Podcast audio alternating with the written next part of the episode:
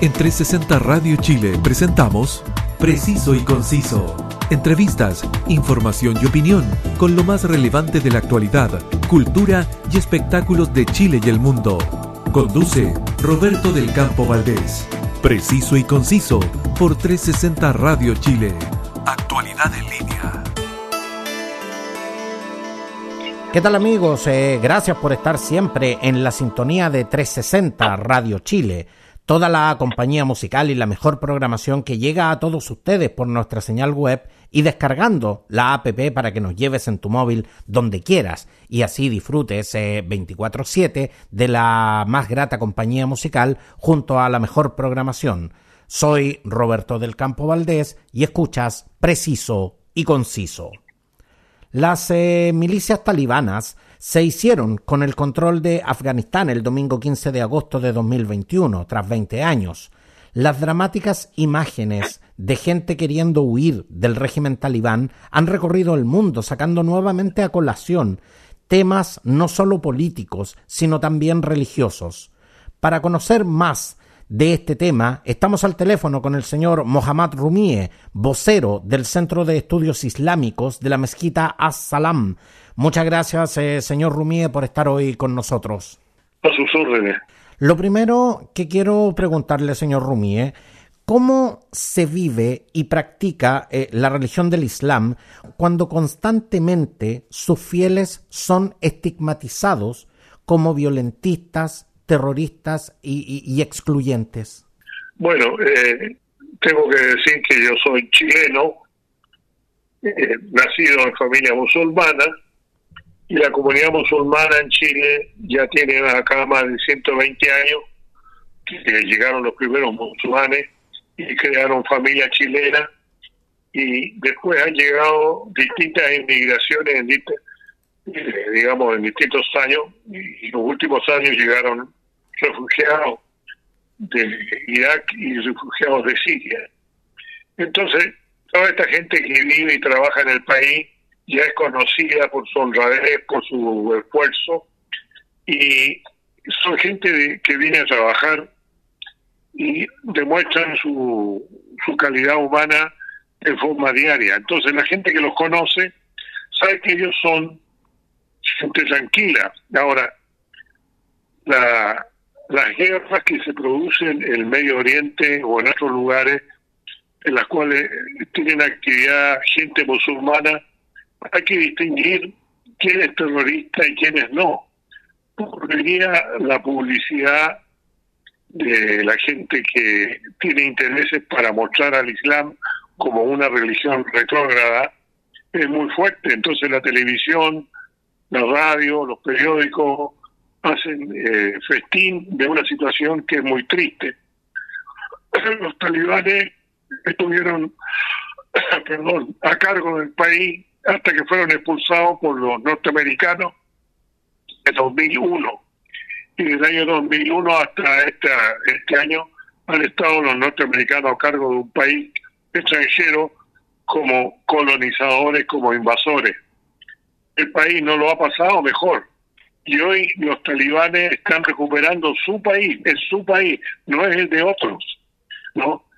Entonces, eh, la política norteamericana que tuvo un fracaso enorme en intentar eh, occidentalizar ese país, no eh, puede dejar de, demostrar que los que están llegando a cargo del poder son gente ignorante o son gente incapaz. Son, entre ellos hay ingenieros, hay médicos, hay abogados, hay gente de, distintas profesiones.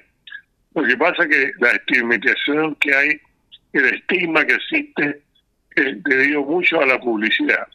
Ahora, es, es cierto que en muchos grupos hay una gran violencia con la cual el Islam no la comparte, no la compartimos Señor Rumie, pero, pero justamente, ¿cómo, ¿cómo les llega a ustedes cuando muchas veces en los noticiarios y en las diferentes publicaciones, cuando se habla de la, de la situación de Oriente Medio, si, siempre se habla del terrorismo islámico, siempre se habla de las guerras islámicas, cuando, cuando en definitiva, eh, cuando otros grupos terroristas cometen actos tanto o más violentos que estos, no se habla, no, no, no se habla del terrorismo cristiano, no se habla del terrorismo católico, se habla simplemente del terrorismo. ¿Por qué en este caso, por eso, por eso le pregunto, cómo, cómo les llega a ustedes el hecho de que siempre les estén eh, eh, eh, cargando el factor religioso a una situación que tiene que ver más con un tema político que religioso? Claro, sin duda alguna, usted tiene razón. Cuando los miembros de la ETA vasca ponían una bomba y mataban a un juez en, en España o a la policía, nadie hablaba del terrorismo vasco cristiano, tal como usted dice. Era el terrorismo nomás. Y convengamos que si, que si vamos a hablar de niveles de maldad, son tanto más malos que estos otros. Entonces, la verdad es que en ese sentido es súper injusta la catalogación. Primero hay que decir que el terrorismo no tiene apellido, ¿no? El terrorismo es, eh, es cobarde, es, violento, eh, inhumano, ¿no?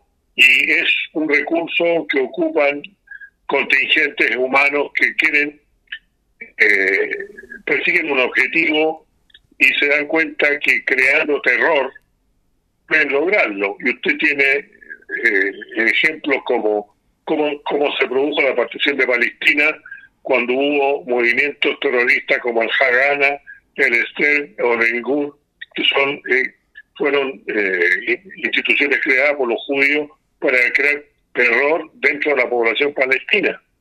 Entonces, hoy día el terrorismo islámico, eh, eh por el terrorismo y ponerle apellido islámico, obedece nada más que a maniobras de orden propagandístico para hacer ver a todo un grupo contingente grande que somos los musulmanes como gente terrorista, como gente que no acepta, digamos, eh, dialogar con los demás, lo cual es bastante alejado de la realidad. ¿no? Hoy día el mundo está dividido entre quienes tienen bienes y aquellos que los desean. El mundo islámico desgraciadamente tiene petróleo, tiene posiciones geográficas estratégicas, ¿no? Y, y uno se pregunta por qué entonces hay tanto interés en invadir Irak. Irak hasta el día de hoy está sacándole petróleo, no gratis, ¿no? Siria, que está en una guerra civil, eh, le está, perdiendo petróleo todos los días porque el grupo extranjero extrayendo digamos, petróleo sin pagar. Todo eso gracias a que Siria está significada como un gobierno que apoya al terrorismo, cosa que es muy lejana.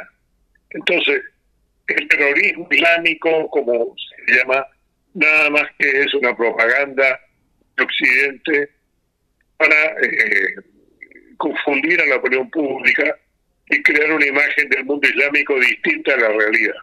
Señor Rumier, pero, pero justamente queremos eh, eh, conocer aspectos esenciales de la religión del Islam, más allá de cualquier sensacionalismo mediático. Pero, pero a la vez queremos entender la situación política e histórica que vive Afganistán hoy. ¿Quiénes son realmente eh, los talibanes? ¿Y es correcto catalogarlos como una secta fundamentalista islámica? Yo no creo que sea, no, es correcto, ¿no? Mire, los talibanes vienen del plural de la palabra tales. El árabe tales significa alumnos, ¿no? Y esto en su principio fueron alumnos de escuelas coránicas, donde aprendían el Corán de memoria y aprendían los preceptos islámicos, en fin y se produjo eh, cambio político en el país y Afganistán fue invadido por los rusos que querían apoyar, apoyar al gobierno comunista de esa época. Y los talibanes, por supuesto, se levantaron y combatieron contra ellos. Curiosamente, los talibanes recibieron ayuda norteamericana para combatir a los rusos, se trataba de derrotar a los rusos ya era una, regla, una guerra de orden político, como dice usted, no religioso. Una vez que los rusos fueron derrotados y echados, quedaron los talibanes armados, ¿no? Y de ahí está el grupo que salió con Usama Bin Laden y ya conocemos toda esa historia y ese es otro capítulo. Entonces, los talibanes son gente afgana que lo que busca es vivir en su país en paz y tranquilo y que los dejen practicar su religión y su actividad con, la libertad que siempre tuvieron. Pero este país ha sido sacudido por permanentemente por invasiones. Antes los rusos habían estado el imperio inglés, ¿no? Y antes estuvieron los mongoles. Entonces, hay una hay un, un, acervo cultural dentro de la sangre talibán que no acepta el yugo extranjero. Eh, yo tengo la esperanza que en esta oportunidad haya una apertura más eh, más humana en la conducta de los, de los talibanes. Los talibanes cuando llegaron por primera vez en el año 1996 a Afganistán se encontraron en un país que estaba totalmente eh, derruido. Había los rusos habían ido, habían dejado un país empobrecido, moralmente, eh, digamos, pobre. Entonces, hubo que instalar, ellos instalaron eh, la norma islámica para como conducta, ¿no? Para limpiar el país. Y después son invadidos por Estados Unidos, que los expulsa después de haber estado cinco años poder, ¿no? echándole la culpa de la Torre Gemela a gente que no tuvo nada que ver con ellos. Es muy difícil entender con los ojos occidentales esta gesta que se está realizando en, Afganistán. Señor Rumier, pero usted nos señala eh, de que los talibanes eh, son, son gente, eh, en primer lugar, eh, son gente afgana, son gente que, que, tal como dice usted, están, están en definitiva peleando una guerra en su propio país. ¿Por qué, por qué causan tanto temor dentro, dentro de la población, al punto que hemos visto eh, eh, escenas realmente dramáticas de gente tratando de eh, huir de Afganistán. Y esta, y esta versión 2.0 que se, que se le ha denominado, esta cara más amable del régimen talibán, ¿es realmente creíble? Bueno, esa, esa es la, la, la pregunta. Primero, el temor que produce en la población es porque mucha población no hay que olvidar que Afganistán es un país de fe islámica. Ahora, el Islam que se vive en, Afganistán no es el Islam que se vive en Siria, en Egipto, es un Islam un poco más más relajado, por decir, darle un, adjetivo. Más occidentalizado, digamos, más adaptado a las costumbres occidentales. No sé si, si tanto. Entonces, mucha gente que tiene temor a los talibanes es porque los talibanes son musulmanes que se rigen por la Sharia, que es la ley islámica, y que eh, se conducen por ella y castigan con la muerte al que al que mata, le corta la mano al que roba y castigan a las mujeres que son eh, prostitutas o que eh, infringen las normas islámicas. Entonces, una sociedad que ha estado acostumbrada a vivir con cierta libertad, no, no le agrada que alguien venga de la noche a la mañana a imponerle reglas y sobre todo reglas con mucha dureza. Ahora, en esta oportunidad los jefes religiosos talibanes han ofrecido que van a hacer una conducta mucho más abierta que la primera vez que ellos estuvieron. La primera vez estuvieron cinco años y fueron expulsados y castigaron a las mujeres, a los hombres, y en fin, hubo una experiencia bastante triste y horrible. Hoy día ese recuerdo permanece en la mente de las personas y hay mucha gente que ha querido salir del país porque colaboraron con los norteamericanos, tenían actividades muy cercanas con ellos y se dan cuenta de que ellos van a ser objeto eh, de castigo. Pero el mundo islámico en general se ha dirigido al mundo, a, los talibanes para recordarles que en la gesta principal de nuestro profeta, cuando entró y tomó posición de la ciudad de Meca, perdonó a todos sus enemigos, ¿no? Y hoy día a los talibanes se les está recordando esa gesta y si ellos realmente son defensores del Islam puro, van a tener que actuar como actuó los profetas hace 1400 años atrás. Entonces, no se trata de que haya varios Islam, se trata de que hay una visión de un Islam distinto al real y esperamos que ellos se mantengan dentro de, la, las normas islámicas que todos practicamos. Señor Rumie, pero eh, para los chilenos y, y, para el mundo occidental en general, eh, los talibanes entraron en nuestra memoria colectiva, tal como usted lo señala, en 1996 cuando se hicieron del poder y en 2001 cuando lo perdieron. Y 20 años después vuelven a estar en el concierto político internacional. Pero, pero ¿cuánto tiempo se lleva peleando la denominada yihad en, en Afganistán? Y según usted, ¿esto es un conflicto que tiene salida política? Los afganos fueron expulsados del poder a raíz de las Torres Gemelas cuando se produjo la destrucción de ellas.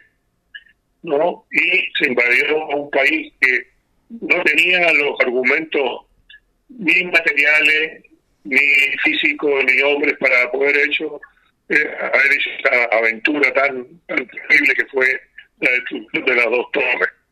Entonces, no hay que olvidar que fueron invadidos y ellos combatieron y fueron derrotados y expulsados ahora sin combatir tanto, porque no, han habido combates como hubieron en el año 2001 o antes, ¿no?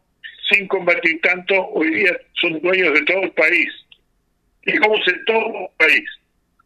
Se toma avanzando y la gente lo recibe, lo recibe con, alegría. El ejército afgano se entregó totalmente a los talibanes porque no querían más norteamericanos.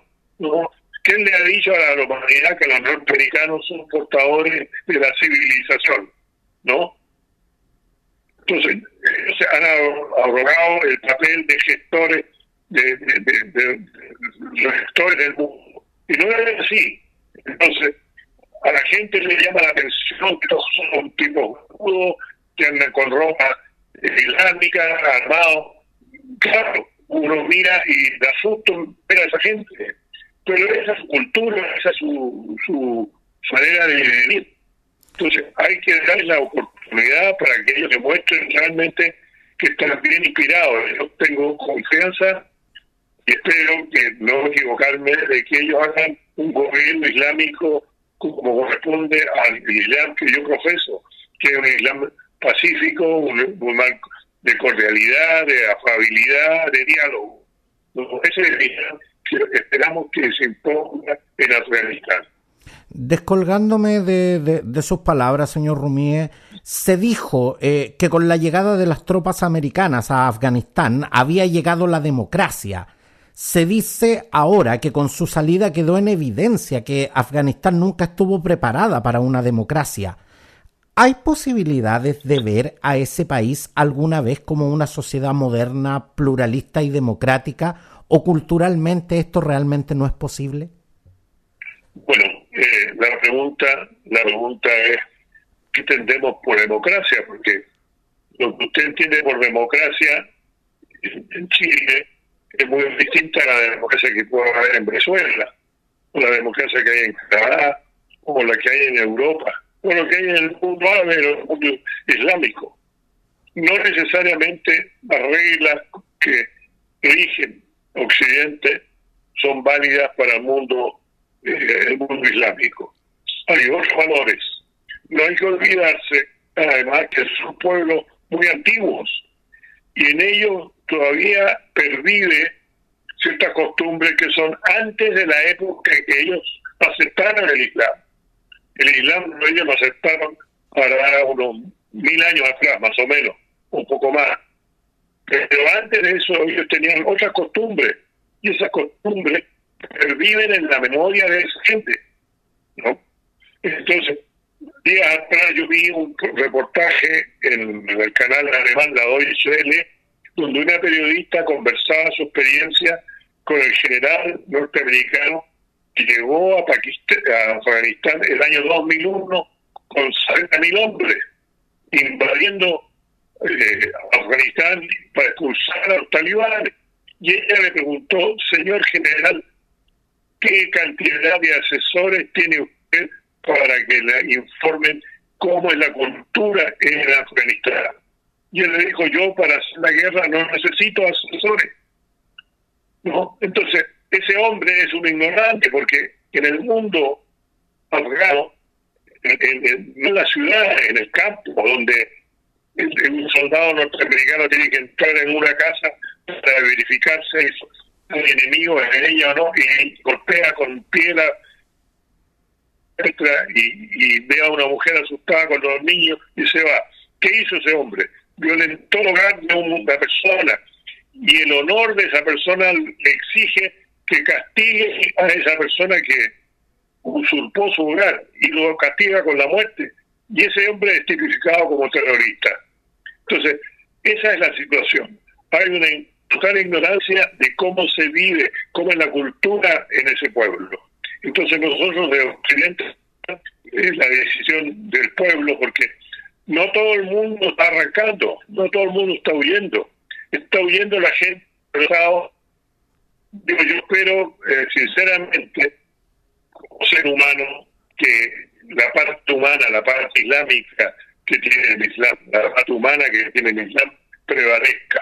¿no? Nuestra religión vino a mejorar al hombre, a sacarlo de la barbarie en la cual vivía y ponerlo un peldaño más arriba en la serie humana para que el hombre fuera un hombre gestor de amor, de, trabajo, ¿no? Y, que reconociera la, existencia de un solo Dios, nada más no para matar ni violentar a otros. Entonces creo yo, espero que eso eso se transforme en el pueblo que ha sufrido mucho y que es un destino mejor. Señor Rumie, y durante estos días hemos, hemos visto de verdad escenas, escenas dantescas y, y lo que más se teme es eh, justamente por eh, las mujeres afganas ¿Cuál es el lugar que tiene eh, la mujer dentro de la, de la religión islámica y estas draconianas restricciones eh, realmente responden a un, a un tema religioso cultural o, o, definitivamente responden a otra cosa? No. Mire, en el Islam eh, tenemos un libro que el Sagrado Corán, que es el libro religioso. En el libro dice, aquella persona que sea más sincera y más devota es la mejor ante los ojos de Dios. Entonces le preguntaron a la que explicara esa frase. Entonces dijo, si un hombre es el más devoto, él es el mejor. O si es una mujer, ella es el mejor. No es cosa de sexo, entonces, ser mejor no es una cosa de actitud de devoto. Entonces, en el Islam se reconoce al hombre y a la mujer por iguales. Occidente ha creado toda una publicidad con respecto a que las mujeres no tienen derecho y que las mujeres son maltratadas, cosa que es totalmente distinto. Vuelvo a repetirme a lo que le dije. El hecho de que la mujer tenga estas medidas draconianas, como la llama usted, que no puede salir a la calle sola, tiene que salir acompañada de un varón, o que no puede escuchar música, o que debe cubrir su cabeza y su cara, etcétera, esas son medidas que no corresponden al Islam, corresponden a costumbres que tenían esa gente antiguamente, ¿no?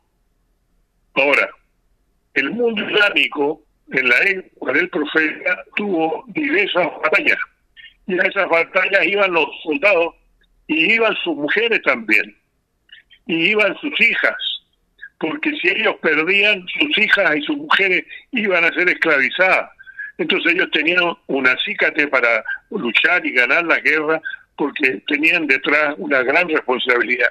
Y hubo muchas veces que las mujeres también combatieron codo con codo con los hombres en la época islámica. Entonces, hoy día la mujer tiene los mismos derechos que el hombre. Lo que pasa es que en el mundo islámico existen y perviven, vuelvo a decir, recuerdos de otras costumbres, de otras civilizaciones que las mantienen vigentes y que no corresponden al Islam. Yo no soy de origen sirio, he estado con mi familia en Siria y ninguna mujer en Siria anda como anda las mujeres en, en Afganistán con la cara completamente tapada. Y es un pueblo musulmán. He estado en Arabia Saudita, la misma historia. He estado en Irán, en Jordania, en Marruecos, países islámicos donde se observa el Islam en forma seria y no existe la costumbre de andar vestido totalmente cubierto. Entonces, eso es parte de, una mentalidad que tiene que ver con costumbres en la época preislámica, antes del Islam. Señor Rumie, eh, quiero darle las gracias eh, por venir a aclarar nuestras dudas y, quiero decir públicamente que junto al señor Mohammad Rumie he estado eh, presencialmente en la mezquita As-Salam y jamás, porque, porque he estado en más de una oportunidad, y jamás me, me sentí intolerado ni, mucho menos atacado, por, por, por el contrario fui muy bien recibido incluso por personas con las cuales eh, eh, no me pude comunicar porque, porque no hablo su idioma. Y realmente que eh, considero importante hacer esa aclaración porque hay mucha gente que habla justamente y estigmatiza a la religión del Islam desde la vereda del, desconocimiento. Entonces, la verdad es que por esa razón es que, es que quería invitarlo hoy, señor Mohamed Rumie, para, para justamente conocer la visión eh, en primera persona de lo que son eh, los fieles, los seguidores de la, de la religión del Islam. Y antes eh, que nos deje, ¿cómo califica justamente usted el tratamiento mediático que se le está dando justamente a la, a la situación que estamos viendo en Afganistán? Es deplorable porque han aparecido una serie de expertos en Occidente comentando y sus comentarios están eh, basados en lectura o en, o en videos que han visto y no son totalmente eh, cabales. Yo creo que eh, nosotros desde Occidente miramos con nuestros ojos, con nuestra experiencia, lo que ocurre en otros lugares, ¿no? Las culturas como China, Japón, Birmania, no sé, los mundos, el mundo islámico, el mundo hindú son, son totalmente distintos a lo que nosotros pensamos y actuamos. Entonces hay que ser un poco más tolerante cuando uno califica lo que ocurre en esos lugares. Y yo creo que hay fuentes en las cuales uno puede informarse, no son fuentes islámicas, ¿no? Y nosotros en la mezquita tenemos capacidad para poder responder cualquier duda, cualquier pregunta de cualquier orden nos interesa. Sabemos que el Islam es el gran desconocido y tenemos la responsabilidad de aclarar dudas y porque somos somos iguales que todo el mundo, ¿no? Nada más que tenemos profesamos una religión distinta. Entonces, yo le agradezco que me haya invitado y que haya podido yo colaborar en algo para despejar esa duda y estoy dispuesto a colaborar con usted cuando usted me lo pida. Muchas gracias, eh, señor Mohamed Rumie, y siempre, siempre es un placer recibirlo. Muchas gracias, eh, señor Mohamed Rumie, vocero del Centro de Estudios Islámicos de la Mezquita As-Salam, por estar hoy en Preciso y Conciso. Muchas gracias y que tenga una, una, una muy buena tarde. Buenas noches. Y gracias eh, por estar en nuestra sintonía. Y recuerden, todas y cada una de las ediciones de Preciso y Conciso están en las más importantes eh, plataformas y directorios podcast. Sígueme en redes sociales. Gracias por estar con nosotros y hasta pronto. En 360 Radio Chile, esto fue Preciso y Conciso. Entrevistas, información y opinión con lo más relevante de la actualidad, cultura y espectáculos de Chile y el mundo, junto a Roberto del Campo Valdés. Preciso y Conciso por 360 Radio Chile. Actualidad en línea.